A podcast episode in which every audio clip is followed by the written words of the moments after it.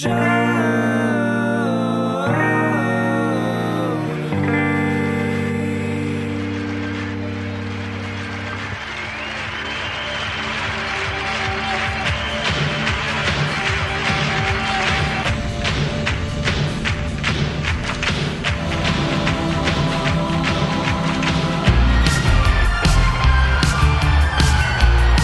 hello, hello, everybody. Welcome to Show to V with Mike G, the show of life, the show of Mescal, show of trombone, divinity, Harvard, Evan Meeker. Today's guest is the wonderful director of Vino de Mescal, Rodell McGay, Misty Kalkofen, the powerful German last name. We talk about so many different things, so many different spectrums of philosophy, the facets of life, whether it be divinity, music, parents, career, all of these kinds of things talk about the amazing story of how Misty hooked up with Ron Cooper at Del Maguey and has had a life changing experience via Mescal ever since. But the main point, and one of the reasons it's very important to release this interview now and have this discussion now, and we I'm going to let Misty talk more about the details of NOM 199, but there have been many different attempts to either reduce, transform, or in some sense, kind of limit the ability for makers of agave spirits in Mexico to do so and to call it things that we completely understand, such as raicilla, tequila, mezcal. So I won't get into the details of the bill. There are lots of things to learn about from this conversation, and it was very, very eye opening for me. This is the thing above anything else that I want everybody listening to take note of.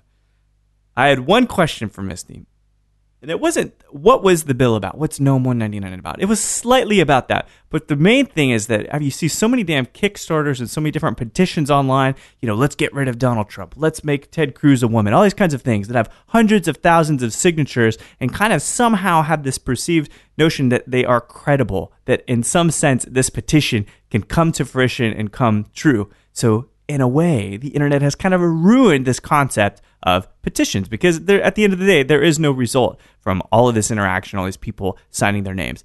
Now, this is the thing the Tequila Interchange Project is absolutely at the table with these discussions, and they are absolutely influential in making sure the state of Mezcal and other agave spirits are preserved. So, if you could do one thing for me, after listening to this great interview with Misty. That is sign the petition that the Tequila Interchange Project has on the site. I will post the link on Facebook, I'll post the link on Twitter, and everywhere else.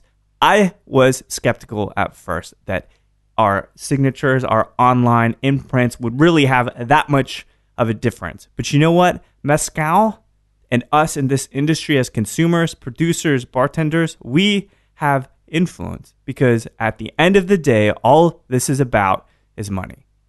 So let your voice and your passion for Mescal be heard. Sign this petition because it will make a difference. I've heard people complain about others grandstanding on this issue, lots of things that are ambig- ambiguous, hard to understand. But at the end of the day, let's get together and sign this fucking petition. Misty made it very easy for me to understand, and I will be doing so again and again. So, without further ado, everybody, this is a great conversation to happen now, and this is a great conversation with Misty from Del. I hope you enjoy it.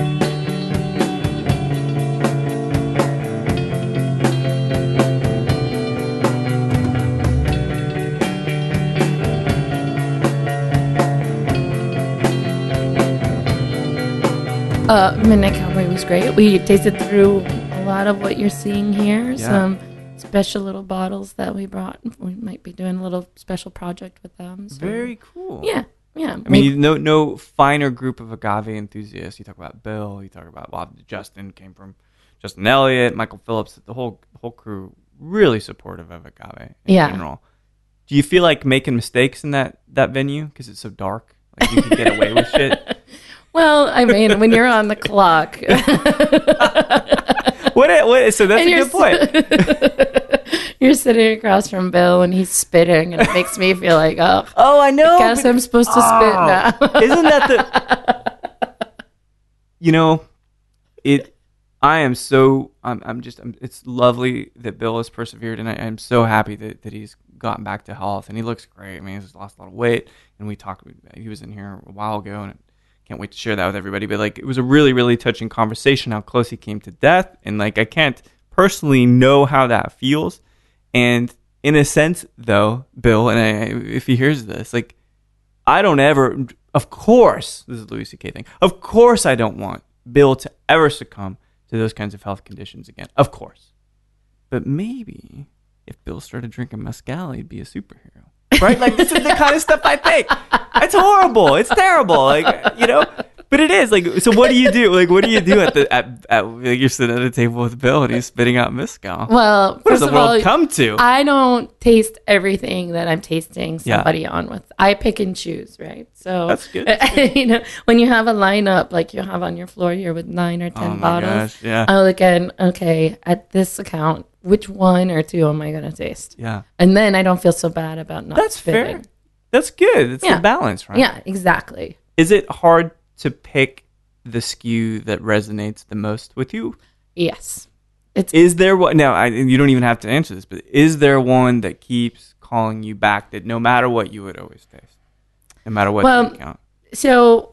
I go through I go through stages, you know. So there You're like a John John guy, a Yeah, George so- guy, a Paul guy. so you know, it's like one one month I'll I'll totally just constantly be reaching for chichicapa, Yeah. and then all of a sudden I'll some because I'm out someplace that doesn't have chichicapa, Mm-hmm. I'll try something else, and then it'll remind me of how delicious it is. Delicious it is, Oh, amazing. and then I'll get onto that for a while. Yeah. But the one that you know, I have a hard time separating just like how much I appreciate the flavors of every single one Yeah. from my experiences with the families. It's hard, right? Um, so because I I'm fortunate enough to be able to go to Oaxaca relatively frequently Mm. and have such a close relationship with the Palenqueros, it's really hard for me to like to separate the juice Yeah. from the family and my It's like who's your favorite kid? Well, I love all the kids. Like, what do I- am I supposed to make a decision? This is horrible. Um, I do think that Santo Domingo Albarradas will always have a very special place for Mm. me because it was the first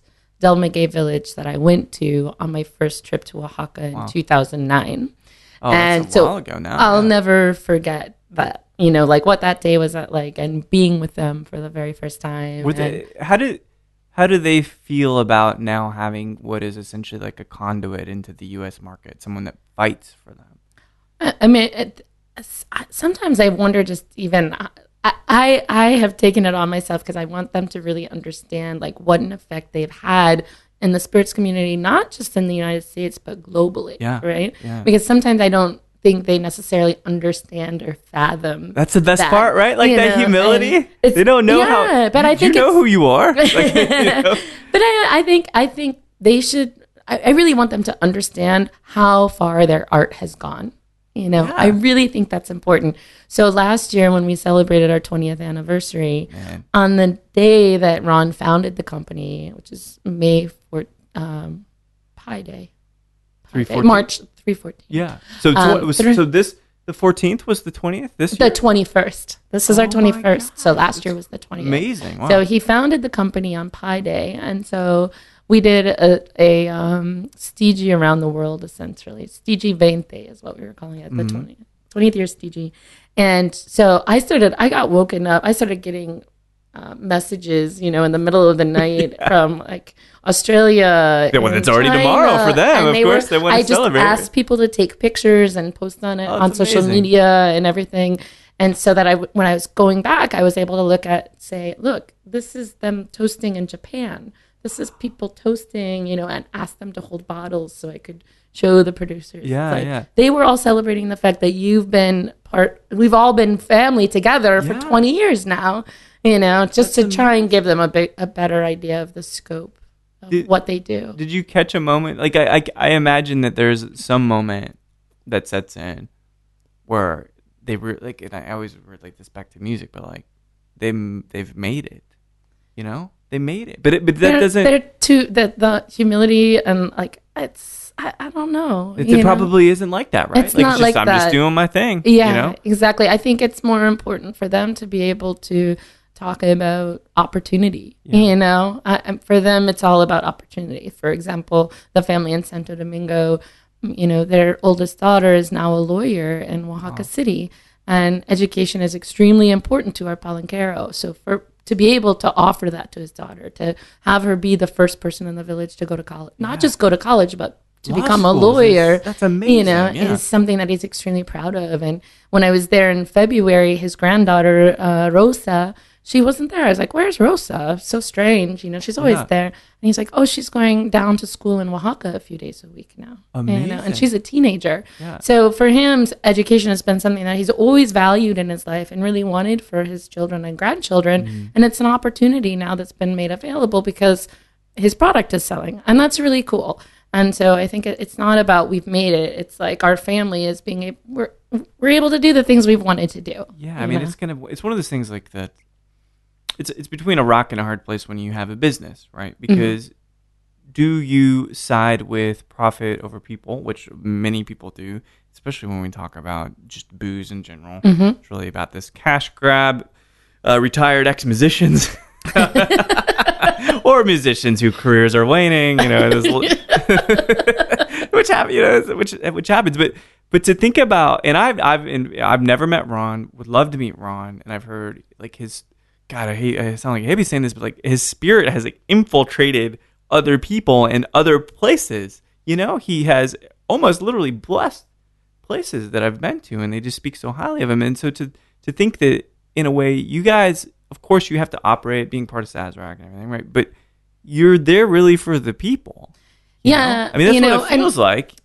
Del Maguey is still Del Maguey. You know, Sazerac's our importer. Yeah. That's it. Yeah, Del sorry, sorry, you know, importer, so right. Del Maguey is Del Maguey. Yeah, like know? Sazerac's not going to tell you guys what to do. They're just making sure they can. it yeah, you know, for us, it's it, it's a great way for us to be able to get product to you guys in a timely fashion. Is Yeah. to have a great importer, right? Yeah, absolutely. um, but you know, Del Maguey is still the vision of Ron, still run exactly the way he started it, and that Yeah. was you know being an artist. He recognized yeah. this is art, and being an spending his life thinking that his art was being underappreciated and undervalued. That was not what he wanted to do Yeah. to the artists that he was going to start working with in the world of mezcal. Um, and so that's something that we're very proud of. That you know we've al- we're always paying our mezcaleros what they believe their art to be worth, and you know higher than what the going rate is. You know because Ron didn't want to do that to other artists, and and I love that because that provides opportunity, and that's great. it, you know, there, and I, I was just talking to Nate from Avois, Mm-hmm. mm also a wonderful guy, and we Yep. talked about this. And that, that was like a fucking metaphysical conversation. It was very, very crazy. He's so smart. It was really wonderful. But the thing that I keep re- realizing about most of these conversations, about most of the impetus for the stories, is it's art. An artist does Mm-hmm. something, they transition. Their art basically changes forms, you know, whether it's music or art, or it's for a girl. So-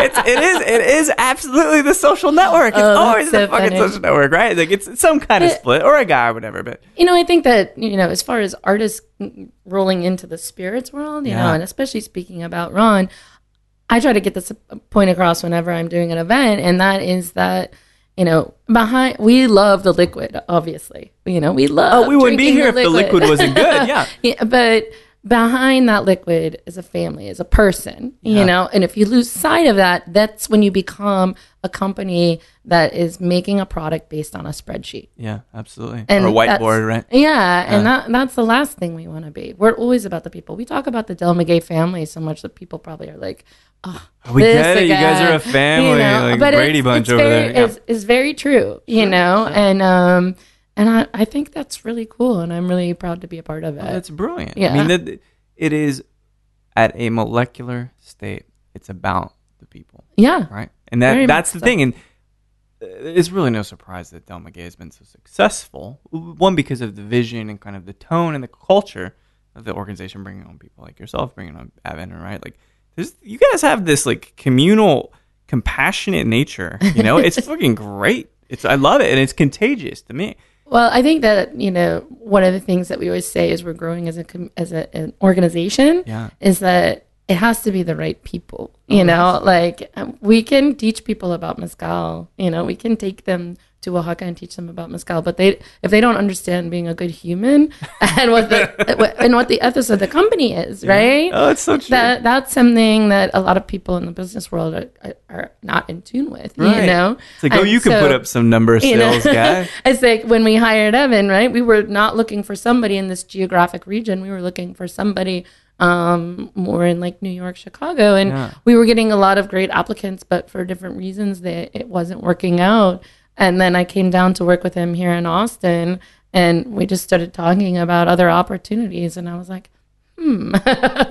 you know, we weren't thinking about hiring somebody in He's Texas blushing in the corner for everybody that gets you know, we weren't thinking about hiring about somebody in Texas, but he would be perfect. Yeah. You know, he had come to Oaxaca with me. I saw how he interacted with the families. I saw his appreciation for not just the juice, but the culture and the people who produce it. And that's the most important part to us because once you recognize that, that's the passion that we want to be transmitted. You know, and so Well, it's a brilliant culture. I mean, it really. I mean, I'm catching just glimpses of it here, Yeah. but it, uh, it's so lovely. It's so classy. It's, it's just it's wonderful, and I feel like even just ancillarily, which I'm making that word up, that I, that I can be. it's a word. you know, it, it- I think it is. I can't spell it probably, but it, I read it's a word somewhere probably. Are you on Words with Friends? Those two letter words. well, so let's kind of take it back a little bit. And, you know, most of the people, a lot of people I talk to are like these Texans, but I had this recent privilege. I'd call it a privilege of talking people, talking to people from the Midwest in the past couple months. So I talked to J.R. Mockany, who is from Wisconsin. We got to talk about making a murderer, and I held him accountable for a whole show. poor, poor Jr. Right, like he he he immediately became the spokesman for the show, uh, not the show, but the you know making a murder. And then Nick Kosevich and Ira Koplowitz from Yeah. Bittercube, which Midwestern dudes. Yep. And I saw this kind of so there's a couple similarities. One because we're talking about Wisconsin, but two, Ira studied world religions, mm-hmm. which I didn't realize. Like I didn't. He's got this zenness about him, and I read that about you as well that you studied that. But we'll get to that. How was it? Green Bay is a an amazingly like blue. Is it fair to call it like a blue collar place? Like everybody's really cool, drinking beer, like yeah, working hard there's a lot of that. Yeah. Yeah, I'm not. You know, I'm not. But that. But there's that Brandy little old bit. fashions, you know. Ooh, hey. but but actually, to step back, you were saying you actually grew up even outside of Green Bay. You were in Well, Missouri, right? Well, I was born in Mexico, Missouri, and then moved back to Wisconsin. My father is from Wisconsin. My father, my mother is from Missouri. Oh, okay, So I was born in Missouri, but then we moved back to Wisconsin when I was in uh, kindergarten. Okay, so pretty Yeah. young still. Yeah. Did your folks separate? That's that No. happens sometimes. Okay, cool. No. So that's also another common together. thread, They're mind on you, a cruise right now. Those Retired and on a parents. cruise. where I'd like to be in my fifties or Oh. sixties, even. uh, well, they're in their 80s, but That's even better. yeah, right. Well, well, of course, in my 80s, I want to be on a cruise. I, I, don't- I probably won't wear, wear pants at all in my 80s. I, I'm getting weaning off of them now. Like this is just a nicety to you guys that I have them on here. The- But it's just comfortable, you know. Like the Under Armour shorts, like you know, no one's gonna know. No one's gonna see me. So, at any rate, so the Missouri, you move into Green Bay. Then at that point, your folks wor- work, or rather, moved to Green Bay. Yeah. How is how is it growing up in Green Bay? Green Bay was great. It just, you know, for me, I it was a wonderful place to grow up. My oldest sister still lives there, and you know, Oh, raised really? her kids there, and my my parents still live there, obviously. Um, that was great, but I definitely wanted to, you know, I was ready to move to something bigger when I when I What graduated high school. What kinds of stuff in high school were you into? A lot of dra- I've meet a lot of drama people. I meet a lot of music people. Music. science, music. Yeah, What I was. about which uh, performance or writing? Um, no, I sang. I played the violin. I Oh, played the piano. I played the organ, and I played the trombone. No kidding. Yeah. Where did this amazing like just rush of musical influence come from? Your folks or Yeah. just ins- My, both of my sisters played instruments, Okay. um, and I was the youngest. My sisters were five and a half and eight and a half years older than I was. Oh wow. Okay. And so it was one of those things where I just always wanted to do everything that they were doing. Well, sure. And so one played um, uh, piano and organ, and the other played violin. So I learned all of that. And then Mm-hmm. So I always went like, up to 'em 'cause you I, played I always all like three. to. I tried to one up them always, kind of one. and so I played all of those, and then learned trombone as well. That's amazing. Yeah. Trombone is not easy. It's not easy, And but it was sounds- fun, man. I bet it's fun. Like Yeah. I remember because I was in symphonic band and jazz band. And the, Jazz band it, is so much fun. one of the best experiences of my Yeah. life, playing a jazz band. I was the guitarist in a jazz band. Like I still didn't get girls, but I felt cooler. you know, it was an up. It was like a, an upgrade from sym- symphonic Well, band playing saxophone. You know, My nephew is in high school now, and he's uh, he's an amazing musician Yeah. actually, and he plays um, saxophone in the jazz band. Ooh. So it's been fun to watch him at his performances, and the It the is. girls kind of Right. swooning to a certain degree. Does it bring back memories for you at all? As a No, not at all. No, you blocked it out, haven't you? Trying to get the. no, I think it was because I was also in marching band, so you had to wear I those. was just gonna. yeah, the weird outfits. Yeah, you know, the not- hats. Not all that So- sexy. So, strange hat. is it that? But it, br- you know what? The thing that's really been, at least for me, that was good with band is it builds a good social circle. Yeah. you know, like at least you got some friends. Like, Oh, yeah. you're awkward or not awkward all together, right? Like that's the yeah, thing. I definitely. mean, who the hell? and we took plays- good trips. Yes, right, right. We took good trips. So you know, So you've got this amazing kind of just like collection of, of talent, this natural talent you're playing, organ, violin. So were you in orchestra as well? Mm-hmm. I, once I got to high school, I got I was more interested in the band side Okay, of things. okay. So I went more towards band, and then they got me involved in like swing choir and stuff Oh, like that as well. But Do you like singing then as well? Um, I do, but I've kind of over years of working in really loud nightclubs, I've kind of destroyed my voice. Well, maybe you got that whole Billie Holiday sexy, like kind of Like, gravelly thing now going I'm a on. tenor. I used to be a sopra- no. I was. I was definitely an alto before, but I'm definitely a tenor now. See, that's something.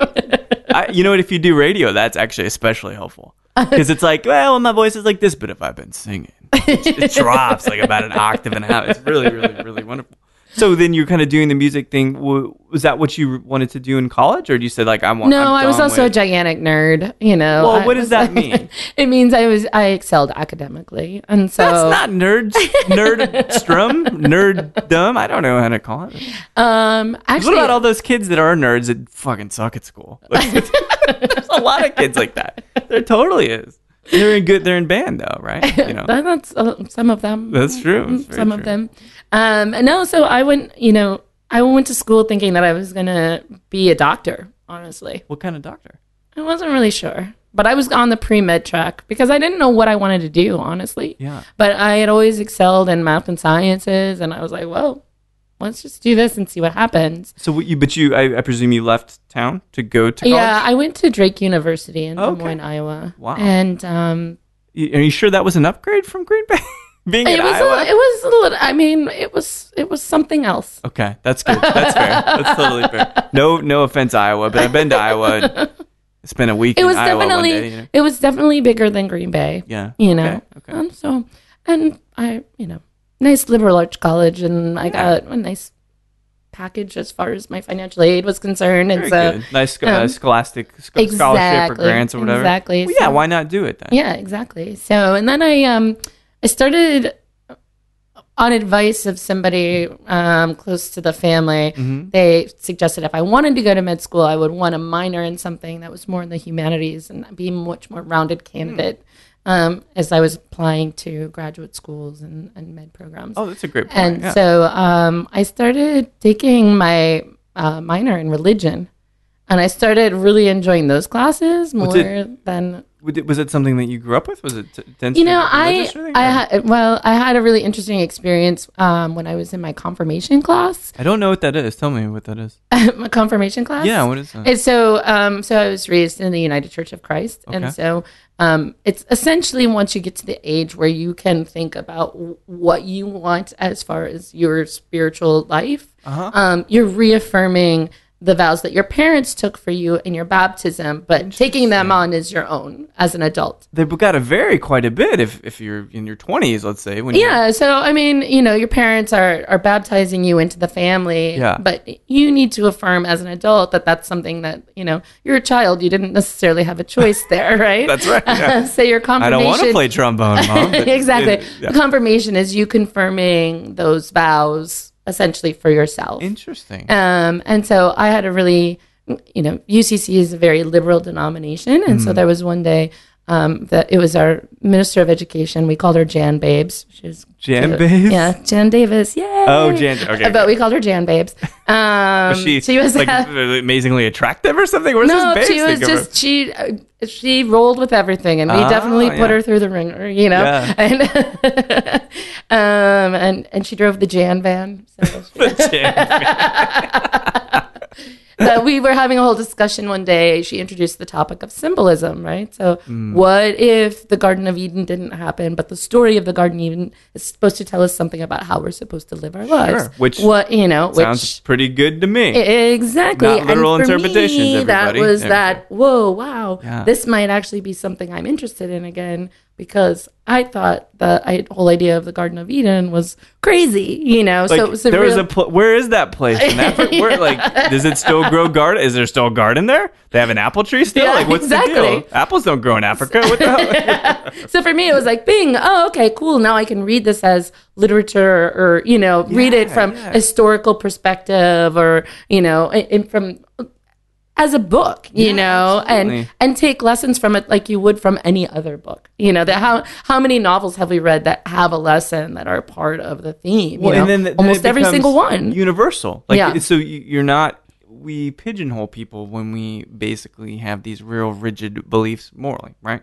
Yeah. You know, this religious could be political, it doesn't matter, right? But we still like we put people in the corner and we paint Mm-hmm. them in boxes and like that's not good. But if you can open it up and say we all feel disappointment, we all feel love, like Yeah. then it becomes something that you can talk to people about. And, it and then when it becomes more about the lessons, Yeah. all of a sudden you start looking at all of the world religions, and you're like, wow, every there's every world religion has their birth story. That's right. And there's all of these commonalities between them. Yeah. you know, and look at the narratives and play them side by side. You realize how much we have in common with these people that we feel are so different Yeah. from us, and it opens up a Isn't very different so world. strange? It's, you like- know, it's, meant, it's meant to distance everybody, but at the crux of it, it's like it's something that brings us all closer. Exactly. The similarities are uh, once you start Definitely. learning more and opening up, you know, yourself to do a little bit and Yeah. educate yourself a little bit, you realize how how many parallels there are between all of the world religions. Absolutely. There's an amazing book called um, by Huston Smith called The Religions of Man. And I buy every time I see it at a used bookstore, I buy it for my friends, and I that just why I hand haven't out been able to find it? but you know, and so that was that was kind of a, a moment for me where I was like, you know what, I want to learn more. Yeah. You know, and so um, when I was trying to figure out my minor, and I was like, I'm going to take religion classes, and then you know, I started enjoying my religion classes more, getting back my papers with A pluses on them. You know, spending more time on my minor classes than the classes in my major, and all of a sudden I was like. I, you know, I, I didn't really like the idea of memorization of regurgitation, and that was Right. very much what was taking place in all of my all of my science called? classes. You know, when you're in organic chemistry, you're remembering, you're like memorizing everything, Mm. and then you're spitting it back out onto a piece of paper. You know, and um, I was just bored to tears, and so I just flip flopped my major and my minor. Was there was there a moment like the? I always like to think that people's lives are novels, right? And we talked about this. Like you wake up and you have to you have to look at your key holder to know what city you're in. I mean, that's like that. Talk about symbolism. That is poetic. That's like some Mick Jagger shit, right? Like Keith Richards even has to do that. Like that's the kind of Yeah, but it's because he's wasted. All well, the time. or delusional. He's like, oh, he's all this stuff. But was there a moment where was there a test or was there some kind of text you were reading where like, yeah, this this should not be the primary focus of my life. I really think it's more interesting. Or was just kind of it was cumulative? a, I I got to the beginning of my junior year and as i was signing up for classes i was i i was practically I, I could feel my my lungs practically collapsing i was like it just felt like the wrong thing Wow. for me to be doing and so i called my older sister who had gone she was the only person in my family who had gone to co- immediate family that had gone to college and I was like, this is what's happening in my life right now. I really don't think I'm making a good decision. I, I don't think I'm going to be happy and she was like, "Pull the ripcord now," you know, Yeah. like it, she's like, "If it's leaving school, it's leaving school. If you feel like switching your major and your minor, I'd already taken enough classes in the sciences to to have my minor Yeah. in biology." And so I completed my minor, so I had two years where all I did was focus on fulfilling my major Did it cre- in did it religion. kind of like create the headspace for you that you felt free again? Yeah, totally. And it was really cool to be doing it at such a small university with a small program in religion because once I got through the basic courses, I was creating my own classes with professors. So, Amazing. you know, and it was just me, or if there was another person who might be interested, one or two other people. But mm. so I was able to really focus courses on the things that I was interested in studying and like liberation theologies and thing of, things of that nature. And marketing So- and religion, which is like the greatest thing. Uh, Sorry. well, I am starting my new religion next week. Oh, Stay good. tuned. Well, it's it's easy. It's easy to find investors for that. That's the great part about religion. There's always I investors. figure that in an election year, it's perfect timing, especially this one. Everybody's looking for an answer. Like, man, I don't know. These guys, they just don't talk to me. Like, this guy looks weird and this guy looks w- dumb. Like, what am I getting? and wingus and dingus. That's what we've got. A lot, a lot of wingus and dinguses. And that, I'm not going to tell you on which side either because that's beyond the point.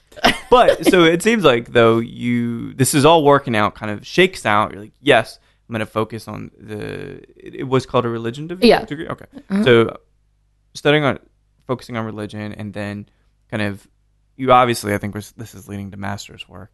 It sounds like it. Yeah.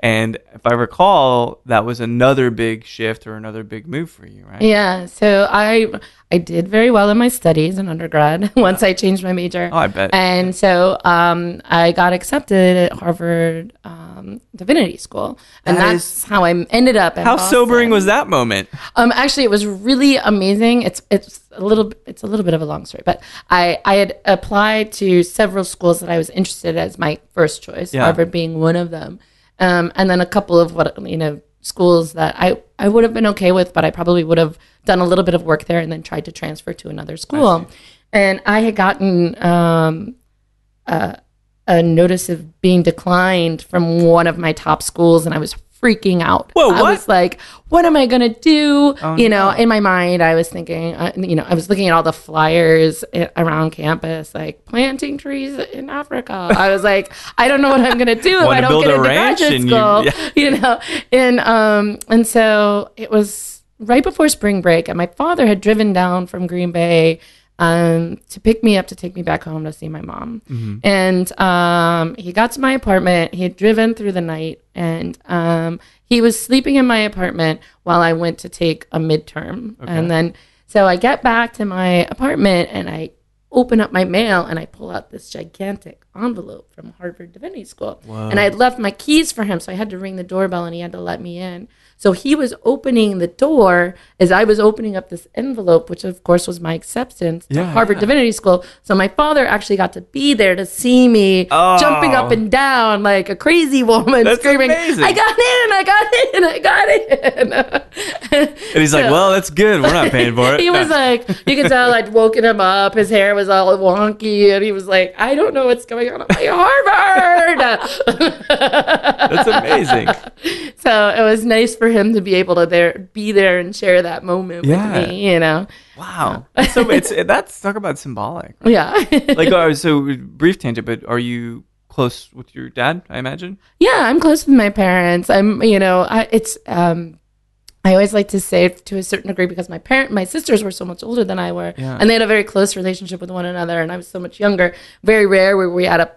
It was very rare when we were at a point in time where we had a lot in common Yeah. until we were much much older. Is so it that was how it works? so it's kind of like being an only child, you know, down there when you're when Totally you're the is. youngest And it's like- it's like- several years. It's when it's the stratification between parent versus kid. yeah, right? You- like until you get older, you can't like talk about dirty shit. Like yeah. you know, like you just like I, I and my sisters were always very cool and and did cool stuff with me and tried to incorporate me into whatever Yeah. activities they were doing, which I really appreciated. But it, it's really like you don't have a lot in common. yeah, it's kind of like affirmative apart, you sister know? action Yeah. at that point.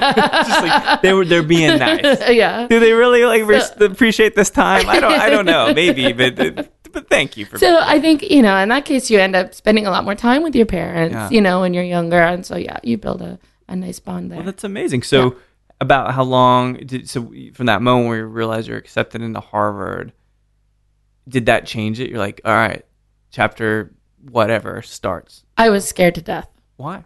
I don't know. I was I was very intimidated by um, just the word Harvard, you know. And I had, I, you know, I had come out and visited the school and talked to people, and you know, you have a. Um, I when I was here visiting before I was accepted, um, there were Wait, a lot of here peo- visiting. Or are you saying like when you were? Oh, right, right, right. sorry. Sorry, sorry. When I was at Harvard visiting, sorry, uh, where? What state am I in? I've got I've got the key card holder right here. Hang on. It's in Au- you're in Austin this Okay, week. cool. Thank you. Texas, Texas, Texas. Um, when I when I was uh, visiting Harvard, um, you know, there were a lot of people there from larger universities that had had like um, larger programs and like classic um, language studies Mm. and things like that that are actually important when you're going to study like the style, the part of religion that I was interested in. Which What was the specific like part? textual Nugget. criticism. So okay. I was interested in kind of um, the history in between what would have been the Old and New Testament, like Oh, intertestamental one. literature, Yeah. and also like the time of Jesus. So Yeah. like kind of that. That's an area of a lot of flux, but um, you know, just necessary. It's necessary to be able to read Greek and things of that nature. And I had been studying that in at um, Drake and a one-on-one with one of my professors, but a lot of these people at the larger universities had had access to a lot more things and i was like and they were very proud about what they had done and they were really Oh, sure, talking about yeah. it. And that wasn't really my style you know. I was so i was just sitting there listening listening listening and getting extremely intimidated and feeling like i wasn't Like necessarily worthy, maybe. um uh, that i mm, no not that but i i just thought that they might have had opportunities that i didn't have available to me because of the schools that they were going to in comparison to drake. Um, I didn't find out until much later that one of the reasons that one of the many reasons that I was accepted into Harvard was the fact that because I had been going to school at Drake and had been working one on one with a professor in my Yeah. language studies, we were focusing predominantly on the New Testament. And I had translated most of the New Testament while I was in those last two years Oh, wow. of my university. And most of the people sitting around me had studied the cla- classic Greek, and classic Greek and Koine Greek have similarities, but there are some differences as well. So the fact that I had already translated the majority of the New Testament was one of the things that actually um, helped me to get into Harvard. Well, yeah, no So one in this room has done that. Like I, I'm, I'm looking at Evan. Like, what have you translated? Like, I can hardly read Faulkner. Like, I don't know what what she's working. yeah, I'm, I'm at a loss. Like that's a that, that's an insane. that's a great accomplishment. you know, so it was, it, you know, I was like, okay, Misty, maybe you should get a little bit more self confidence. yeah. I mean, they don't just accept anybody into Harvard. At least I don't think they do. I hope not. So, how was that experience overall? Was it enlightening? oh, studying at Harvard? Yeah. Yeah, I mean, I learned a lot about myself, and I learned a lot about the people around me too. You know, and a lot Was it about good or bad learning about the people around you? um, it was good and bad. Yeah. Mm, You know, um, I th- I had some classes that were extremely frustrating. Classes that I were I was hoping, like a class on uh, racism and religion, that I was hoping was going to result in some serious dialogue. Um, but when everybody is um, clouded in so much political correctness that Sure. there's no actual discussion about the issues. Oh, it sucks, doesn't it? You know, and you're you can feel you're like I'm pretty sure the dude sitting to my right is a total racist, but he's he's been taught in how Yeah. to speak.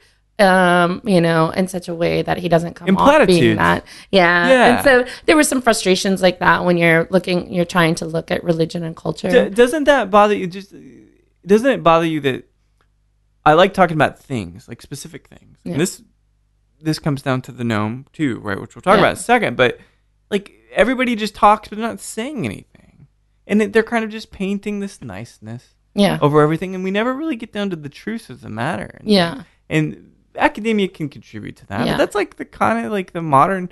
Do, do in in a conversation we had before the mic was rolling, like, do you feel that that's dangerous for language?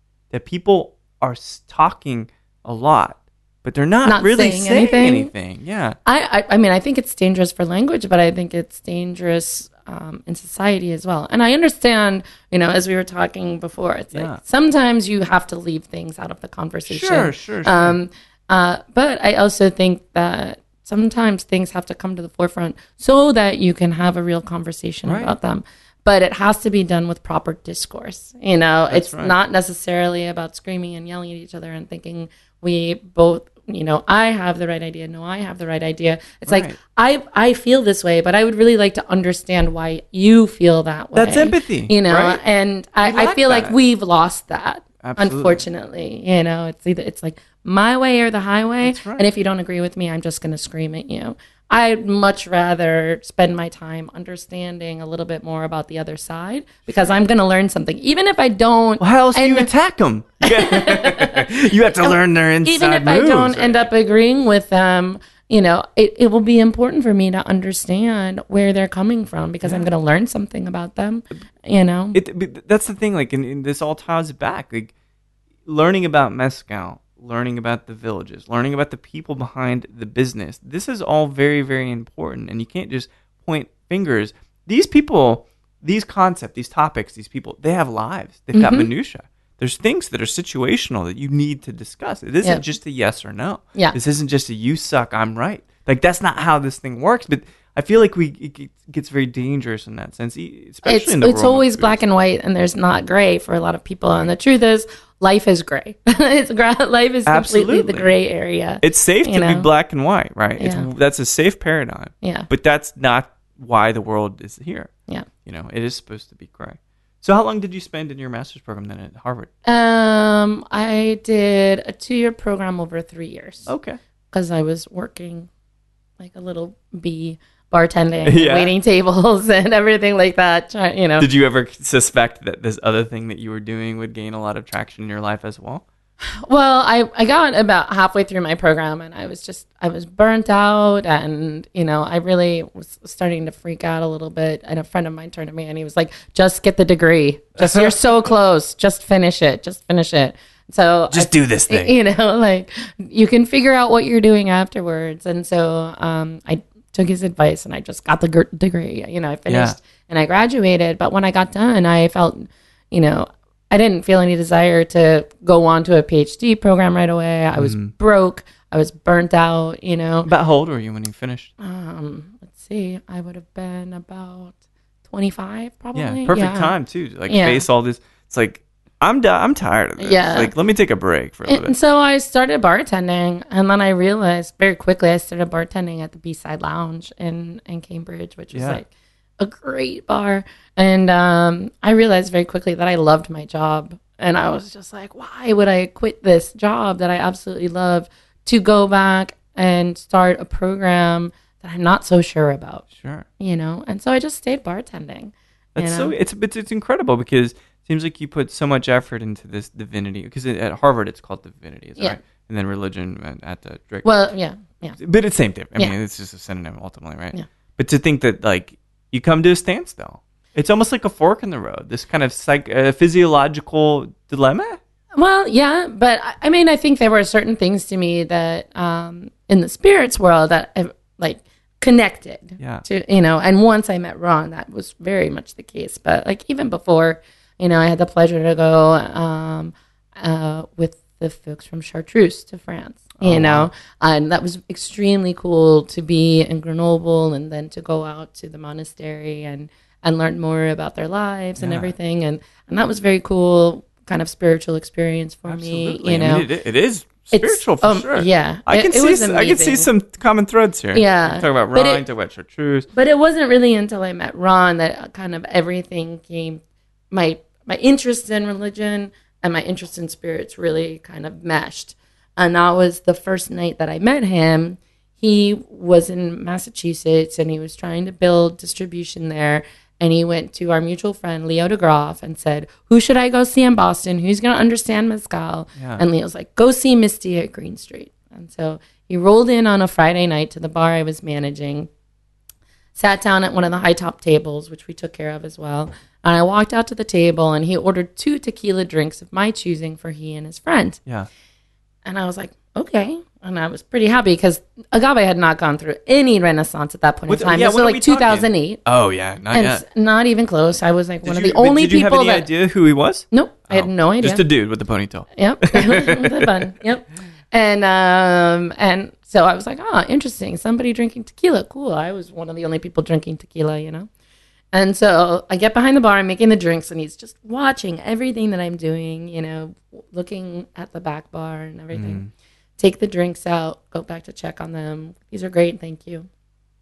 And then a couple seats open up at the bar, so he moves over to the bar and starts pulling the bottles out of the bag Oh man. in the fan palm baskets. And so I walked over and I'm like, "Who are you?" Really, what have you done? you? No. I was kidding. And so he told me that Leo had sent him, and then he just started pouring samples for me. Like, thankfully, it was like a slow Friday night Yeah. because then normally this would not be able to take place. Um, and so um, he started pouring samples for me and explaining each of the marks that he was pulling out.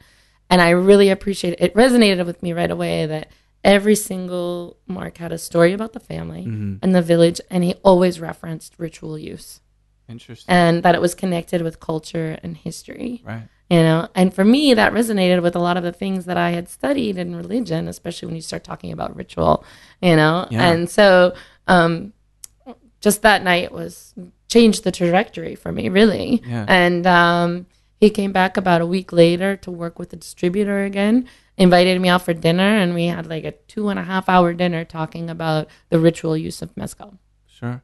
Wow. yeah. And we just became fast friends. And I was in Oaxaca a year later, less than a year later. That's incredible. Yeah.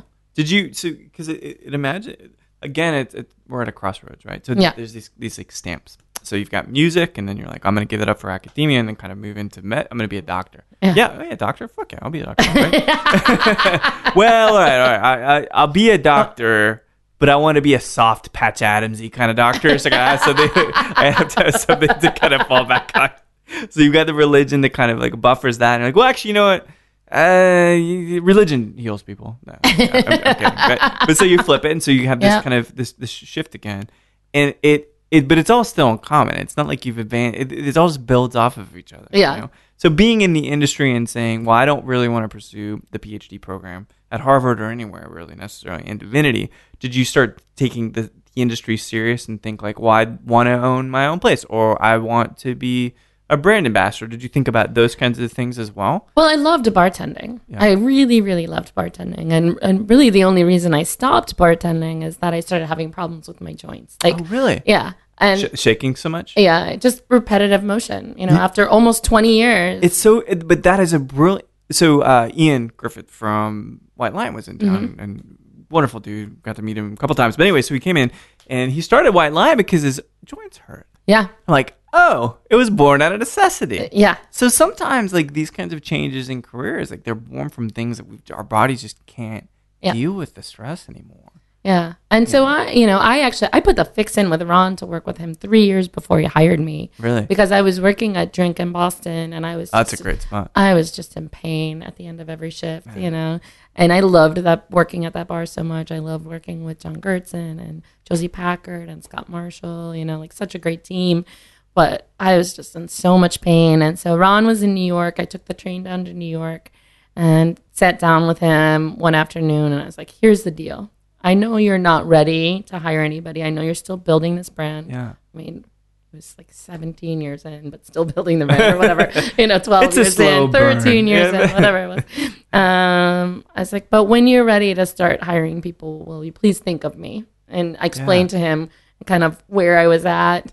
And um, he was like, okay, okay. And then every six months after that, he would kind of check in, give me a shout, and, you know, call me and be Yeah. like, I haven't forgotten about our conversation. You know, it's still not there yet. How are you doing? How are your wrists doing? You know, like checking. was it in getting worse? Like along the, the I, I had to leave drink because that was Wow. there were certain things about how that bar was built that were really detrimental to my wrist. yeah. Um, and so I had to leave that job, and I got another job, and that made my wrists better. That other joints worse, you know. Yeah, And so you know, it was just kind of biding time, That's you know. um, and so about almost three years to the day after I had that conversation with me, they offered me a job. That's amazing. Yeah.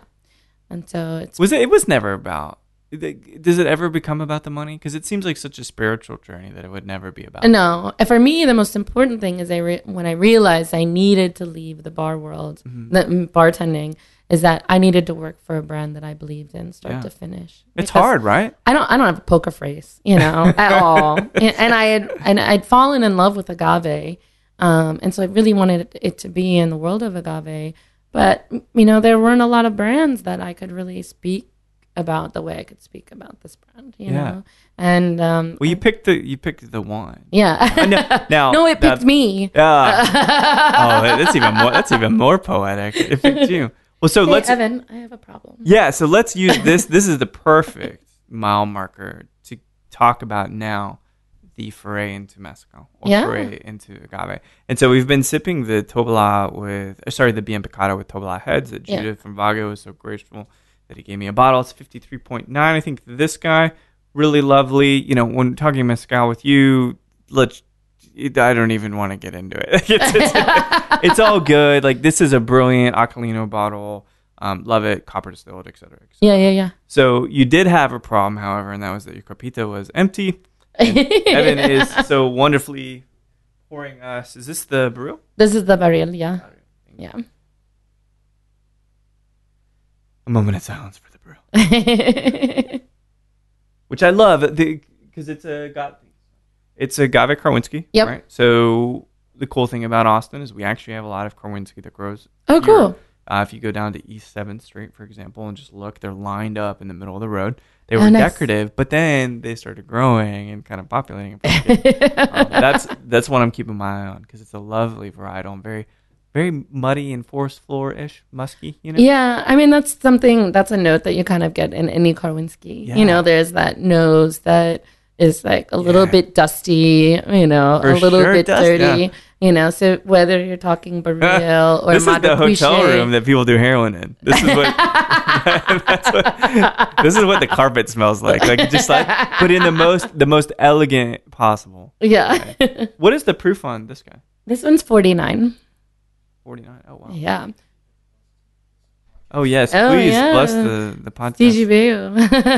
Ah, roasted. Thank you. Bucky. Man, this is good. That's a great moment. I mean, I I hope this is only the beginning of getting to talk mezcal with wonderful people that really love it and have been imbibed with its spirit, not just the spirit.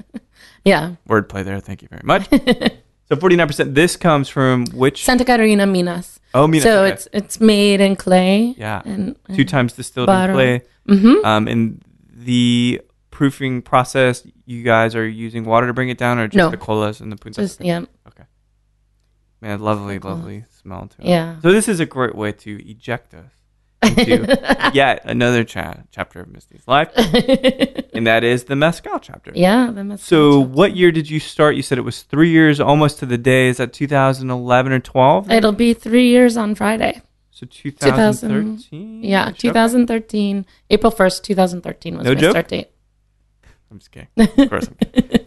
so how has this journey been for you? Amazing.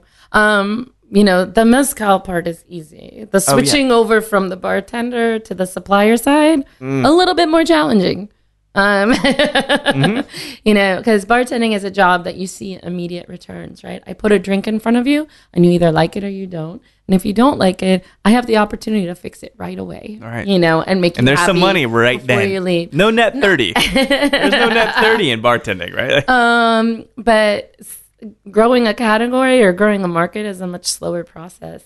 And it took me a little bit to realize I was having a lot of anxiety when I started the job. really? Yeah, because I didn't feel like I was accomplishing anything. Because it takes that? it takes a little bit before you start to see the needle move, I see. you know, or something like that. And so, But Ron probably knows that, right? well, Like- I, I, you know, Ron is great. My my boss, Michael Gardner, is amazing, and he spent many many years working in the spirits industry, and he's been a great teacher to me as I've moved over to the supplier side. And you know, we talk almost every day, and he was like, "How are you doing?" And I'm like, "I'm really anxious." He's like, "What are you anxious about?" I'm like, "I haven't figured it out yet," you know. And it took me a little bit, and Yeah. then um, once I figured it out, he was like, "Well, that was very astute of you to be able to figure it out," and we were able to have a much longer conversation about what I should be expecting as far as timelines. He's like, You're not going to see anything right away. He's like, that's very true. You Yeah. know, you, you've changed. Slow burn. You know, it's a slow burn. Yeah. He's like, but once you start to see it, it's gonna feel so good. the needle moving. Like, yeah, yeah. yeah, So, and it's Had you been, had you been to Mexico before the, this whole thing? Um, well, I went with Ron the first time in 2009, the Oh, year okay, after I met okay. him. And I was going pretty much every year, once a year, Mm-hmm. um, and had also been to Jalisco a few times as well. See, it's a little bit of background. there. Yeah, exactly. I mean, by the time I was hired by the company, I had met every producer, including those in the Mixteca Alta. Oh, that's amazing. Yeah. So, what's your official title then with Omega? Which day is it? No, I know. It was actually kind of a trick question, right? well, um, Does for- it fit on the card or no? Like, well, I started out as the East Coast Wes. The Wes is the judge and is responsible for keeping your copita full I at any fi- fiesta. Easy job, like description. That's Yeah. good. That's very. I could do that. As of right now, I could do this. Yeah, um, it's changed a little bit, and now I'm the director of our Vino de Mezcal program. Oh, okay. Um, so because we have amazing people like Evan working with me who are working kind of regionally, I'm able to focus up on this more limited release program. Yeah. And I travel throughout the country, um, highlighting that and working with our key accounts. What are, what are a few that. of the kind of more limited? Because we come to Vida staple product, great price point, yep. good proof, very very mixable, right? Yep. And it's probably maybe part of the intent of the product, which Yep. makes perfect sense. What are some of the things that are more limited offerings? Well, the know, that you're drinking right now. Ooh, it's limited. we only brought about 66 packs into the U.S. That was it. Yeah. All right, hang on. I gotta savor this a little bit more. no, it's it's lovely because Yeah. I, I get a lot of the there's that slight cola um, funk that you get when Yeah. you do that run, and I can just taste just enough of it to to know it's there, Yeah. to know it's real. This is real. it's real. But no, that's good. So the barril was the Mm-hmm. there is a Madre Cuishe. We have the Madre Cuishe. It's right there. Cuishe is that one also limited? Yep, I, we're gonna be getting some more back in into the states shortly, but you know we started out with one pallet and that was it. You know, Oh, um, it's amazing. Um, the, you mentioned the San Pedro Taviche. Yeah. we only brought 14 cases of that to the United States. Which and so this is the new one. There's only fourteen, or the Oh old- no, the old one. We only 14 brought it cases, in that was it? 14 cases. That was it. Wow. We spread it among uh, four accounts. Maybe it was 19 cases among four accounts. That's not a lot. Yeah. These are six packs. Yeah, six packs. Yeah, it's even less. Yeah. um, you know, and then things, uh, you know, the te- the Arroqueño and Tepestate, Oh, they come in and out based upon the availability of ripe agave. So when you're talking about agaves that are taking 20 to 35 years to reach maturity, Yeah. you know, we want to make sure that we're using ripe agave. So I would rather say we don't have it rather than us have something that's coming. Substandard, From, right? yeah, Yeah. exactly. So that tep- uh, so one one bit of note and something I'm going to thank you for. So mezcal has become a, an amazing thing, and I think this will lead into a different part of the conversation. But it's very there's something attractive, there's something romantic about mezcal, and that it is unbridled. It is just man to and to paraphrase paraphrase Francisco Terrazas. The agave. So you think about bourbon. We love bourbon. Got a lot of bourbon downstairs. Yep. A single kernel contributing its life to the bottle, eh, you know, go back.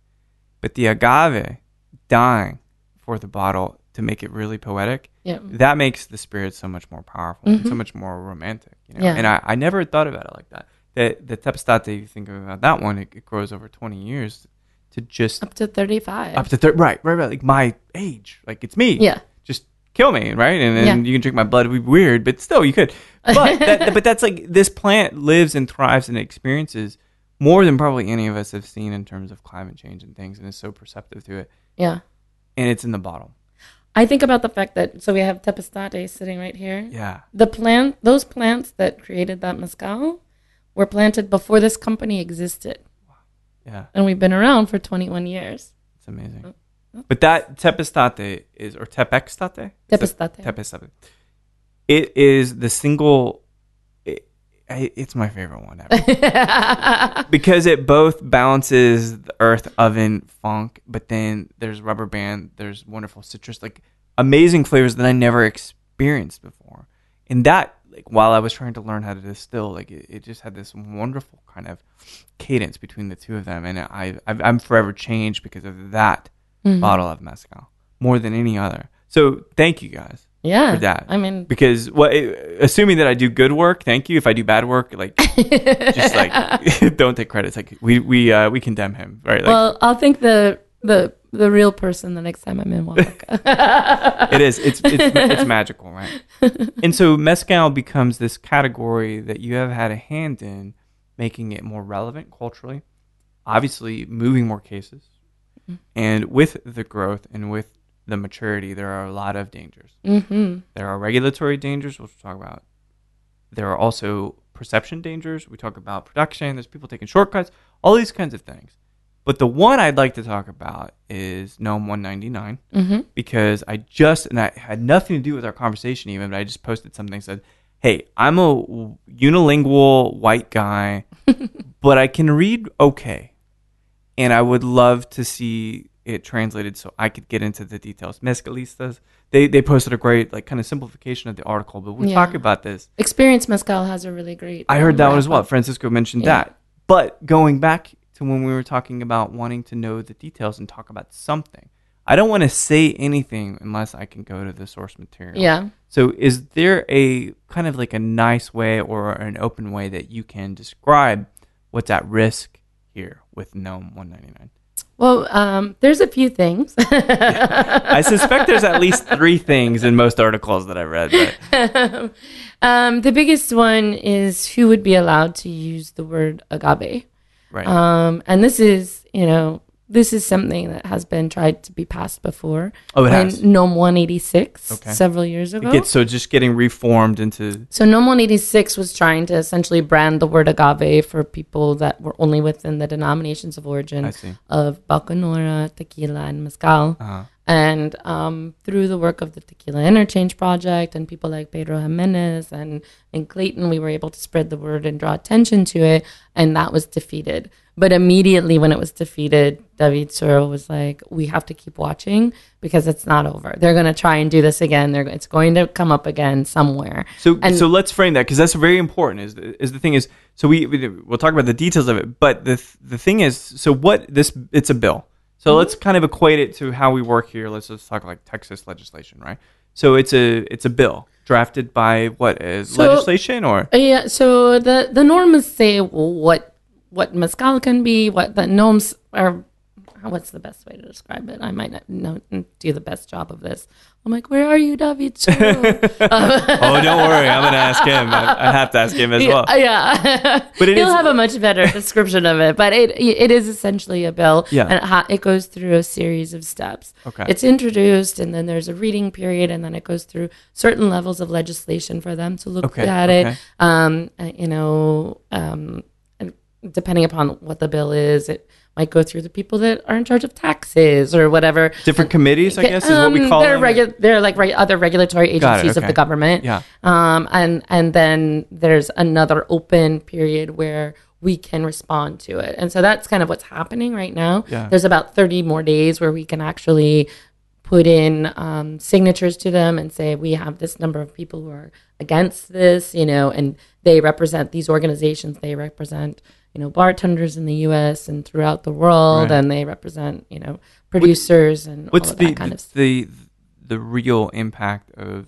external people like you and I supporting this from abroad, basically? Well, um, especially when you're talking about agave distillates, we're the largest export market So for tequila and mezcal. So it's money. It's asking, Yeah. right. So Um, they and so- do take that into consideration. Then I Oh, hope. yes, they have to. Okay. And, you know, in my opinion, I think, you know, and I think a lot of people in Mexico would agree with me, the growth of a category like mezcal in Mexico Mm-hmm. has followed because of the growth of the category in the U.S. first. that's right. Oh yeah, Um, and so we're by- closest. um, and it, I mean, it's it's a s- it's a sad thing that nobody was paying attention to this cultural treasure, you know, there that it was being frowned upon in most circles, Mm-hmm. and it wasn't until consumers in the U.S. really started taking an interest in it that any that people in Mexico started taking an interest in it because I think So about that's good though. yeah, it's great. It's great. You know, I, I wish they had been, I wish they had realized what they had. You know, I was in Mexico City, you know, how old am I? Five years ago. Wait, I'm doing some math here. Yeah, I had to. I knew exactly why I'd been in Mexico City. But, you know, then talking to people about Mezcal, they were, you know, very much looking down their noses at it. And everybody was drinking, you know, it, some people were drinking tequila, but a lot of people drinking brandy and rum, I hear you know. brand, yeah, brandy's huge. Uh, yeah. brandy, rum, uh, Buchanan's, No Scotch, you know, um, and it's changed so much just in the last five years. You Yeah. know, It- there's great mezcalerias all over Mexico City, and it's like to think of that that huge change in such a short amount of time, and all because of the influence of Right. what has we've been consuming. So you would in think the that- U.S. Sure, you would think they'd want to be hands off because it's like, all right, we're going to let the market stabilize because growth hasn't even reached its potential yet. Is that five years? Maybe. Is it 10 years? Fine. I, we don't care, but we just want to be hands off because it is profitable for the government as it is here because, of course, they're collecting taxes, I presume. right? Yeah, but the way they're writing these laws, if they're able to, if these norms, if they're able to pass them, there's still they're gonna there's opportunities for them to make a lot more money. I see. Um, especially with the larger conglomerates. Okay. So them then that, that frames 199 perfectly. And I know this comillo, that is a specific Komil. term. Yeah. So that's the first, the most frightening thing to me is that they want to um, limit the use of the word agave. Okay. Once again, only to people that are within the denomination of May I ask why? Um, they say that they're doing it to protect the consumers, um, because um, they think that well, they know that, and I believe this to be true as well. But this isn't the way to solve the problem. Yeah. Um, is that there's a lot of products that out there that are claiming to be um, either a certain percentage of agave or Right. an agave distillate, and they're counterfeit, if you will. Absolutely. But that's Yeah. not predominantly in Mezcal. Um, That, No, from, from my it's just- experience, it's the overall they're looking because it's yeah, it's, Mezcal's it's what just- like five to ten percent yeah, of the they're just looking at distillates in general Okay, in okay. Mexico. Yeah. Um, and so there, this whole bill was created as a way, you know, to kind of classify every um, distilled spirit in Yeah. Mexico and how they saw it to be, including those that are imported, those that are exported and imported. Oh, I see. So what is Okay. Scotch whiskey? What Oh, you know? So is all very of those things. There's a list. And Yeah. you know. Uh, Clayton said it great on his roundup on experiencemezcal.com. He was like, "This is like a C level student who's crammed overnight. You know, like some of their descriptions are so terrible about, you know, like Scotch whiskey producers weren't allowed to participate in how, you know, the whiskey category is defined, you know? So Really? it's terrible, you know? And that Why was a great. I'll send them a PDF. They can just copy the TTB's classifications.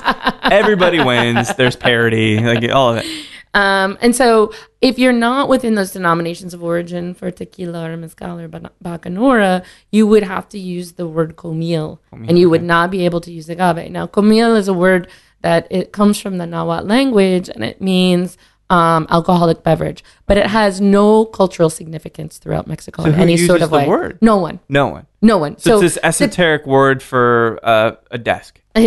exactly. Yeah. And so, um, if you, um, m- my friend Pedro Jimenez made this amazing video that's online right now, where he went to some, he works with some of the producers that would be affected by this law, Yeah. who would no longer be able to use the word agave, and he asked them, "Do you, what is Komil?" And they're like, "I don't know." Is that that guy? Is like that, is that a doctor? They got that show, right? Like, You know, they have no idea what Komil is. it's totally now- arbitrary. Yeah, it's arbitrary and it has no cultural or historical significance Right. for the people that would be affected most.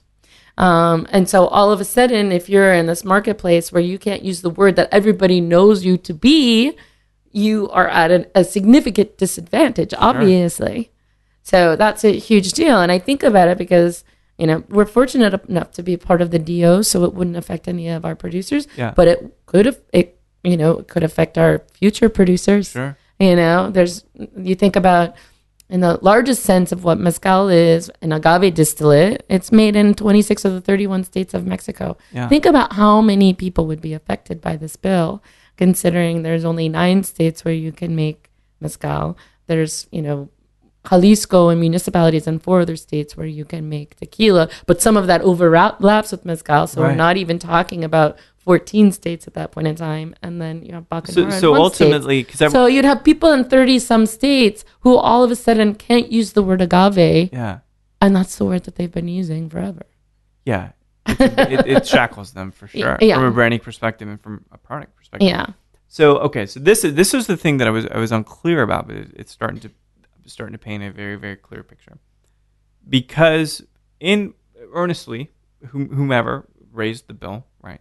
known as NOM 199.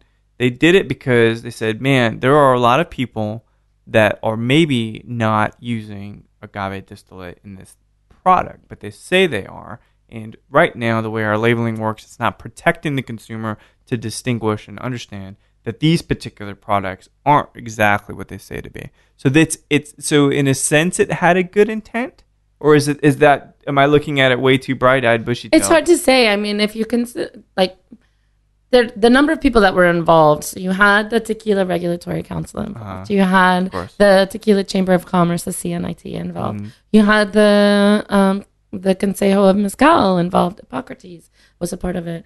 Uh, then you had Pernod Ricard, Diageo, Mm-hmm. um, and the two largest beer distributors.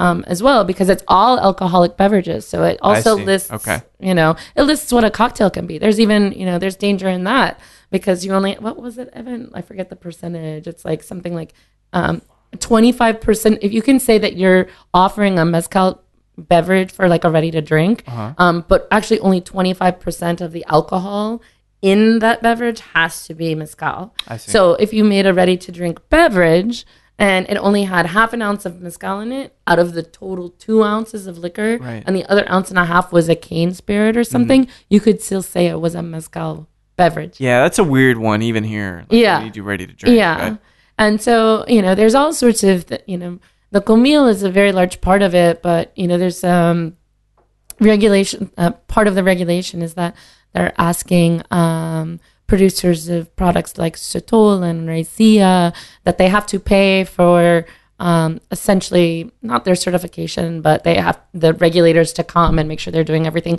properly and to get their raw materials certified, if you will. But unfortunately, there's nobody certifying in those regions. Raicilla doesn't have a DO. Yeah, You know, right, right, so right. What does that mean then? What are they trying to accomplish? Send a you know? guy out to say something that they don't know what they're saying. Like, you it know, doesn't make a lot of sense. and um, it, there's a lot of things that are, um, considering you're talking about a very poor country, yeah. uh, people just don't have the financial means to, to do. and maybe not even the academic needs yeah. to like understand and kind of Yeah. clarify that stuff. So, um, you know, Raicilla would be hit very hard because they um, they're not paying attention to the kind of uh, geographic designation of Mm-hmm. Raicilla doesn't have a DO, um, but there's a very specific geographic designation where Raicilla, as we think about it, Right. has been produced um, in Jalisco um, and along the coast, and um, but not all of Jalisco. Yeah. The way the reg- legislation is written and as to what Raicilla it is includes all of Jalisco. So you have these small producers who are producing their version of mezcal that they use a regional name for, such as Chacolo, that which is in around the Colima volcano, but in Jalisco, they would have to be call their product Raicilla now. I see. I- It's just strange. It's it's not paying attention to the true culture and history So what- of the regional beverages, um, and it's leaving it open. You know, one of the examples that Clayton had on his roundup is that now you've created this beverage called Komil, right? If this passes, Mm-hmm. there's nothing stopping a large transnational company from coming in, setting up an industrial production anywhere outside of the DO and creating this beverage that is the new Komil Yeah. of Mexico and becoming this competitor for resources. Um, and, you know, they become an export. Um, So that's and- poten- potentially why the trademark was. any of the smaller guys that are often Yeah. Oh, yeah. Yeah. Absolutely. yeah. Do you do you suspect that that's why the trademark's been filed for Comio, is to protect? I don't know the intent there, and I haven't been able to talk to the it's guys. hard. Yeah, it's Yeah. hard to say. It's hard to say. I can't imagine they would sandbag you guys. Like they're part of the the. They've got good. Well, Haka's got great product. Yep. Um, they have a very ethical model with their producer, and I can't suspect. I, it just doesn't make a lot of sense that they would try to undermine what everyone else is doing rather Yeah. than protect it. But I, I don't Yeah, know. I, I have no idea. we all talk. We're all talking about it. Like this is, you know, this is like. I feel like it's Game of Thrones recap. Right? Like, there's a specific audience and there's a specific like subject matter, and we're talking about this stuff. But like, so let, let's distill it down into its simplest terms. What, as a white guy in Texas or a white guy, and I'm just gonna put it that way because that's like there's a lot of us. There's a lot of white guys.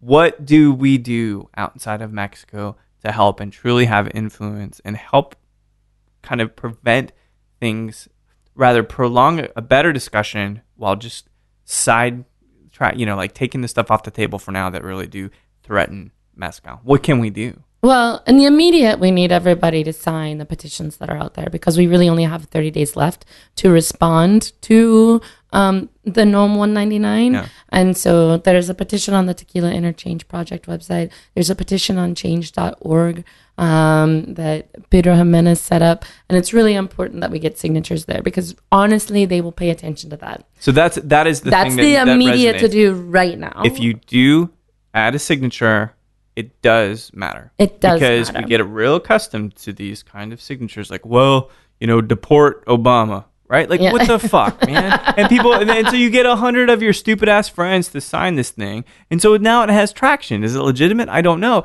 but in a way, they're kind of embarrassing the whole concept of really adding like kind of motion to these these Yeah. causes, you know. So it does matter it does matter. they do pay attention. What is the threshold that they need to either table the bill? Is is there there's not a there's not a number Okay. you know there's not a number but um the people that will be reviewing this will pay attention when you know when nom 186 was stopped we managed through we found out about it very very late in the game the Yeah. tequila interchange project and over the course of something like 72 hours we we acquired thousands of signatures from around the world as Yeah. far away as Sing- Singapore. We just immediately got on our social networks and we're like, we need your help right now.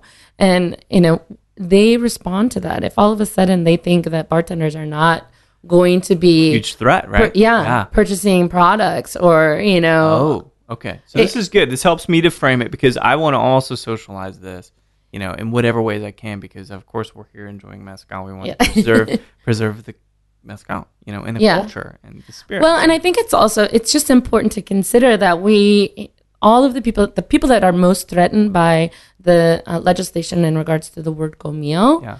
That those are the future spirits that you want to be imbibing here in the US. That's right. You know, um, and if if this goes through, there's a very good chance that they are not going to be able to continue what they're doing, Mm-hmm. and you're not going to have the opportunity to experience them, Yeah. whether in Mexico or in the states. and Raicilla Some- being the biggest at risk, it sounds like. well, raicilla, you know, certain people who are making raicilla right now would be protected, but other small um, cultural beverages that would get kind of lumped into raicilla that aren't raicilla would be more at risk because they don't have any cultural connection to what the producers of raicilla are. They have their own, you know, the way mezcal works. We have this denomination of origin of mezcal. Um, but it's really hard. What is mezcal? You know, because it's so it's different from village to village and region to region. Absolutely. Um, and so, I mean, the ideal situation would be that that mezcal was opened up as the denomination of origin. We had much smaller um, organizations that knew more about the regional use of a product and the Yeah. regional production of a product um, that could really say this is what this should be you know, rather than something that's so broad and tries to encompass a beverage that's so diverse. You know, there's nothing, I, I can't find one bottle that I think, oh, this is mezcal. right, right. All of those are mezcal. Everything very that you have downstairs on yourself Yeah. um, is a mezcal. Yeah. You know, and and there's not one bottle that is like, oh, this is the perfect example. No, there's no prototype for mezcal. It's too- and it's so varied, and we yeah. only have access to the tiniest little tip of the iceberg, Yeah. right? Um, so there's got to be a better way. I agree. No, but that's good for me because I need bite-sized things that I can action. I don't want Yeah. to just talk about something. Yeah. I want to make sure that we understand it and we understand what's at risk, and that we can do something about it. And the thing is, again, if if in fact this we coalesce into a movement, we coalesce into a narrative globally, it sounds like yeah, that will somehow it'll be like on the back of their mind, like oh Yeah. well, fuck the market impact. Like if we do Yeah. this. We're all going to be really, really hurting financially. Yeah, that's what it comes down to always, It- right? Oh, it does. It, okay, it, it definitely when in a piece of legislation like that, it always comes down to finances. Yeah. you know, and it's I should you I can should always remember like what's it about? Money, money. Oh, it's Oh, money, Again, money. Sorry, I, I well, forgot. you consider, you know, China was just opened up to 100% blue agave tequila within Yeah. the last year. So if they receive, if all of a sudden the CRT is a part of this and they see that how many signatures of bartenders in China have signed this piece of legislation. Oh, it's huge they have emerging to, market for You know, they have to think about it. It's like, wow, are we really pissing these people off? Yeah. And what is the impact of that, or what could be the impact of that? Right. You know, and um, they'll pay attention. I think that's good to note. And Yeah. that's that's the most important part of this whole conversation is I'm a bit more clear on it, but it is. Yeah. you I mean, I, I'm not even 100% clear on it. It's but I mean, this is piece enough of to, like, legislation least- is like so many pages long. And once you start getting into the index of like how they describe the various beverages, Yeah. it's, it's really kind of funny, actually. It- it's ill fated. It seems like, but but that's again that's you know. that's I wish really it was, important. but it's yeah. please don't assume anything. no, no, right, and that's good. And so, I, you know, we'll we'll stand aligned here behind Yeah. making sure that we sign these kinds of things to protect mezcal, because it, like it, it comes back to it. In murder and mezcal, it's always about money. Right? always, hundred percent of the time. Well, the husband, he got a life insurance policy. He didn't do it. No, he fucking did it. Like that's how it works all the time. It's always about the money. So now I've learned my lesson. so, so with mezcal's growing popularity, you know, and this will be kind of the way we wrap this. It's a really important thing for people to experience because of how pure it is. Again, as I kind of Yeah. mentioned, what does the future of this look like? Regulations aside, but Yeah. like just pure production, pure growing Yeah. capacity. Like, where are we going to be in ten It's, years? I mean, it's an exciting time and also a really scary time for me. I say that all the time. Yeah. You know, it's like, um, hey, Evan, can I have some Madre Cuishe? I get really emotional when I talk about this. wait, wait, hold on. I want to get emotional. I want to get emotional. no, I mean, uh, talking about the future of mezcal, you Yeah. know, because um, it's really cool to see other great brands coming onto the market, you Yeah. know, um, and it's cool to know that I work for the brand that really ha- like You guys started. started it, Yeah. you know, and but to see other people making the good choice, choice and like following the model and making you know long term relationships with their producers, you Yeah. know, that's really cool, you know. So there's a lot of people doing it right, and there's a lot of people doing it wrong. So there's two sides of this, you know. I think we have some serious issues that we need to tackle with sustainability. Yeah. And there's the human sustainability. It's like we need to make sure that the people that are making this product are taken care of. Um, and so, and, and then there's the biological sustainability. You know, we're not, so many. Yeah. you know, we're not talking about a gin where you can get several harvests of your choice of grain, you know, or vodka. And we're not talking about wine where you have 100 year old vines, you know, it's a very different thing. we go back to it. Yeah. You take it, it doesn't It's- regrow. uh, yeah. That's actually one of the benefits of Sotol, right? Like is that the root system is still preserved. So Yeah. th- there's something there, but like agave, it dies for Yeah, you. it. Yeah. dies for us, you know? Um, and um, so it's for me, I you know I think it's extremely important that we're asking the right questions, Yeah. right? You know, I I encourage. I always say to people when I'm doing trainings and I'm talking to consumers, I'm like. I'm not expecting you to only drink Del Maguey. I'm not Yeah, expecting you to only have Del Maguey in your back bar. But I, what I do expect of you is to ask good questions about the brands that you're looking at and that you're Mm-hmm. choosing. You know, are you using mature agave? Are you replanting? How what like what are your plans for sustainability? What do you do with your wastewater? You know, what, what you know, and your What is the main the main uh, peril, or rather the main danger of of wastewater? What what typically like so you, so you, Uh, let's say you have a spent ferment or something right out of this still like and just you just toss it like that's detrimental to the Um, I, I, we're still kind of unclear about what could happen in water sources. So, do you want to take a chance about, you know, especially as the category grows? Right. You know, there might be a limit to Yeah. what an ecology can hold as far as wastewater is concerned. so so saying what is like, your it's plan? time to talk about it yeah, plan for it yeah. like think about it now, not 20 years from now. Right. You know, um, what you know, um, so plants, you've got waste, um, you know, all of those things you need to be asking about. What is your relationship with your producer? You know, are, are you using the same producer? Are you buying from multiple producers and blending? Because maybe that means that some people you're only buying from once and they think they have a deal, Right, and then right, you're gone. just it, it is You like the, the, it's a very very basic form of business because it's it's different man it's so different in the states because you deal with these multinational conglomerates like you buy neutral spirit you buy Mm-hmm. booze They're, they've got four massive corporate distilleries and like you're gonna always be able to get product and Yeah. like, you don't never think about that stuff but but this is like introducing there's this commodity now there's now a market there's now money there's now people racing to bring this to Yeah. market. You know, so that's it's it's a growing pain more than anything. It right? is, and you know, I think you know, there's a couple. Of, first of all, there was an article recently. There's like six different varieties of agave in Oaxaca that are currently endangered really. from from overharvesting. Yeah. You know, Oh, Like, shit. we have to think about that. You know, Well, right. and it's like uh, when and the other side of it is I think that you have some people coming into the market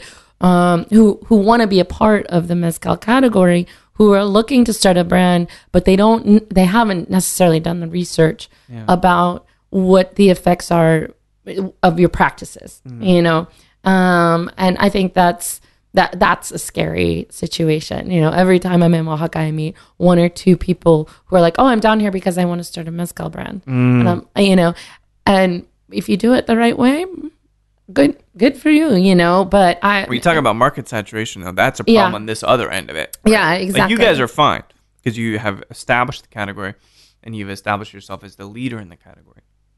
There's a few trailing just behind you, but beyond that, it is completely saturating Yeah. to the consumers. They Yeah. don't know how to distinguish. yeah, exactly. So there's that problem. Man, there's that problem as Yeah. well. You know, Yeah. so we're, we're fighting a really like a two front war in this whole. it's more than two fronts. I feel like seven fronts. Let's just call it seven fronts. I got to work on my round kick. it's a lot of goddamn fronts. Let's put it that way. Put it that way. it's a, it's a, it, I mean, the spirit itself when you drink it is extremely complex. yeah. but the market and and the environment that the spirit is in is even more complex than the spirit Oh my itself. gosh. Yeah. You know, and more so than any other distilled spirit out there. Yeah. So it's it. You guys have really amazing amazing lineup, and we've been able to try the Barril. Um, Barril. Thank you. Um, so wait, wait, when did you? Are you? When did you start learning Spanish? I knew zero Spanish on my first trip to Oaxaca, Okay. and I my so Spanish is still. Eh. It's better. It's better, but it's It's still better. not even close to there. um, but I, it's fun now when I go. The last one of my last trips to Santo Domingo, one of the daughters came to me and she goes, "I remember when you didn't know any Spanish." See, there you go. That's a win. It's a small victory, so to speak. Right? I you remember have- your first visit. You didn't know any Spanish. but you have like this amazing collection of things. We so we can always expect maybe the wrong word, but we'll always see the Vida, which we should, right? You'll always you'll always see the Vida, um, the original four villages, which are Santo Domingo Albarradas, Yeah. um, Chichicapa, Minero, and San Luis del Rio. So these are staple products. You'll yeah, and the them. Pechuga and the Iberico as well are Oh, pretty good, good. pretty solid. Yeah. you know. But then you talk about the Tepextate. And Tobala. Tobala. Tobala, Okay, yeah. cool. So so that's good. I mean, it's a great foundation for the line. But then Yeah. we were able to taste that Barril. We were able to taste the, The Madre Cuishe. Cuishe, which is excellent as I'm sipping it now. Again, It's- again like really forced. I, I love this. Do we have time for one more story? Yeah, go ahead, please. this I, I I love the My digits Cuishe. won't run out on the computer. We can talk about. my, I love the Madre Cuishe for a few reasons. Mm. But so, um, Paciano uh, Nolasco Cruz is our palenquero and San Luis del Rio, along with his son Marcos.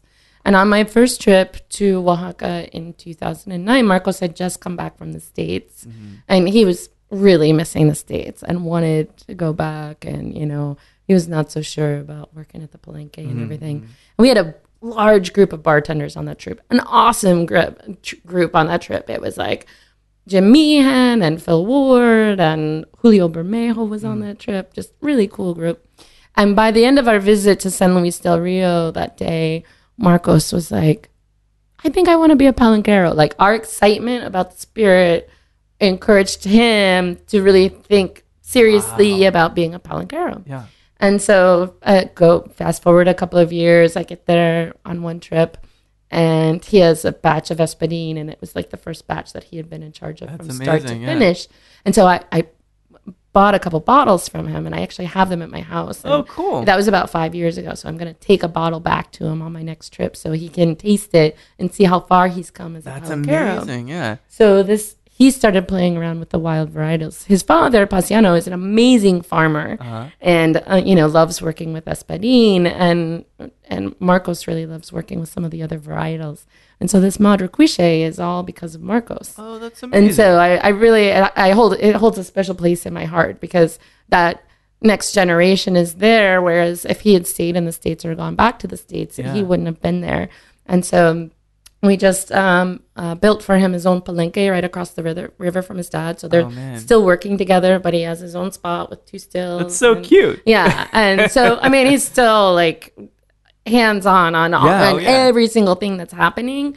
But it's you know the investment in his future as well, and so I really love them. Well, every time I taste the Madre Cuishe, I'm like, You okay, I'm, him, I'm yeah, I think of him and I think of the future. Yeah. You know, this isn't a product that's supposed to be just right now. It's a you know it's been around for several generations in each of these families, but it should be around for several generations more. Yeah. And that's why it's important to be asking all of those questions, whether it's about Del Maguey or about other brands. Yeah. yeah it's it's amazing you guys have managed to create such like a wonderful lineup of things and if what does the future hold do you guys see you getting into like Jabali keeps hitting Well, um, so our immediate future holds a producer from Puebla.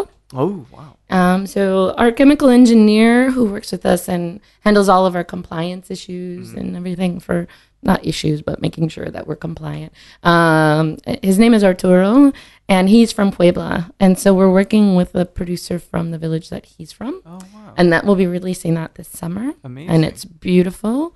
Um, so I'm really excited about that. is it a blend a single varietal Um, it's a uh, they call it papalote, Papalote, but yeah. that's um, but that in that region it's actually cupreata, which we would call tobala. yeah So, so I'm already confused because I have the papalome, the the one that you guys yeah, papalome, yeah, is cupreata, but Yeah. papalote there is Papalote, okay. is potatorum. I'm sorry, potatorum, Oh, to- which is yeah, what we would call tobala. So it's just when you get different regions and different dialects and Yeah. all of that kind of stuff, it gets really confusing. It's- Um, but it's really, really beautiful, and so I'm really excited about that.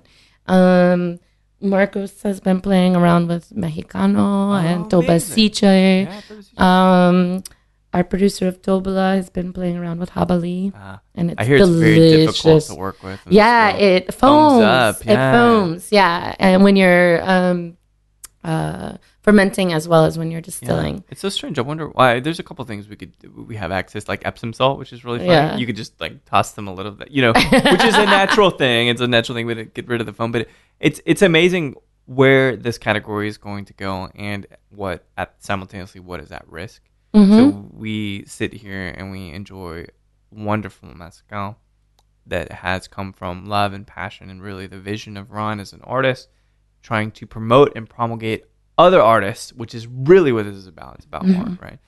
But at the same time, it's all in a sense threatened just a little bit every day, you mm-hmm. know. And there are a lot of things. I'm so glad you were able to kind of expound upon it. But there's so many things to be worried about Yeah. and I'm not going to lose sleep over it, but I certainly want to be cognizant of how I can help. And it yeah, and I, th- like there I think it's. I think it's important as a consumer to make good decisions. Yeah. You know, whether you're a bar owner and you're choosing what's on your back bar, or you're going into your neighborhood liquor store. You know, it's it, it's really important. We take so much care and thought about what we put in our bodies for food. Oh, yeah. Why don't we feel the same way about the spirits that Amen. we put in Yeah. our bodies? You know, and and so and we're so concerned about the steps and the process and how people are taken care of in our food chain. And Right. it should be exactly the same when we're talking about spirits. It should. And until people kind of elevate that narrative and think about spirits in the same way they think about great meals, hmm we got a lot of work to do. Yeah. Well, But it's, it's man, it's been, I mean, to have all these Maguey bottles, these Del Maguey bottles on my floor, I'm just going to, after this is done, I'm just going to roll around a little bit. That'll be the only time, like, it'll be the only time that I'll be able to, like, ensconce myself into mezcal. Like, almost, you know, literally have bottles wobbling over me. But it's, it's been a brilliant chat. And thank you. You know, you didn't have to do this. And I'm always so humbled when you, everybody that has made such a wonderful impact in this industry and yourself, Misty, specifically when in, in terms of agave, like to come and chat, you know, I mean, this is, it was my pleasure. I mean, it was a brilliant chat. I really, thank you so much. yeah, my pleasure. and Thank you Evan, for having me. thank you so much for being the handler that you are. my designated driver. Lovely gentleman. Sip both it, of don't you. shoot it. Thanks, guys. Thank you. Well, there we have it. Another great chat, this time with Misty Kalkofen from Del Maguey. I think and I hope there was a lot of elucidation surrounding NOM 199 in this conversation. At least for me, the money aspect, which I should have known all along, it's always about the money. The money is at stake, and the money is influencing yet again with this piece of legislation, if I can call it that. So I'll let you make up your own mind about Misty's take on this threat, essentially to agave spirits and mezcal, of course. But NOM 199 is something that has some traction and does, in fact, pose an immediate threat to the state of agave spirits. Please again sign the petition. It's posted by the Tequila Interchange Project. There will be no shortage of links, so there will be no excuse to not sign the petition. And I know right now, such a weird time. Politics feel really weird. It's like, are we going to have a president? Is anybody going to be able to agree on somebody? But you know, it's kind of nice, and there's this bit of clarity because Mezcal is unifying. We're not arguing about Mezcal, we're trying to save it. We're at least all on the same team here. So, thanks everybody for listening to Show to V with Mike G. No matter which bottle of Del Maguey you are drinking, or which songs you're listening to on the radio on your road trip to Dallas and then Houston, please keep dancing.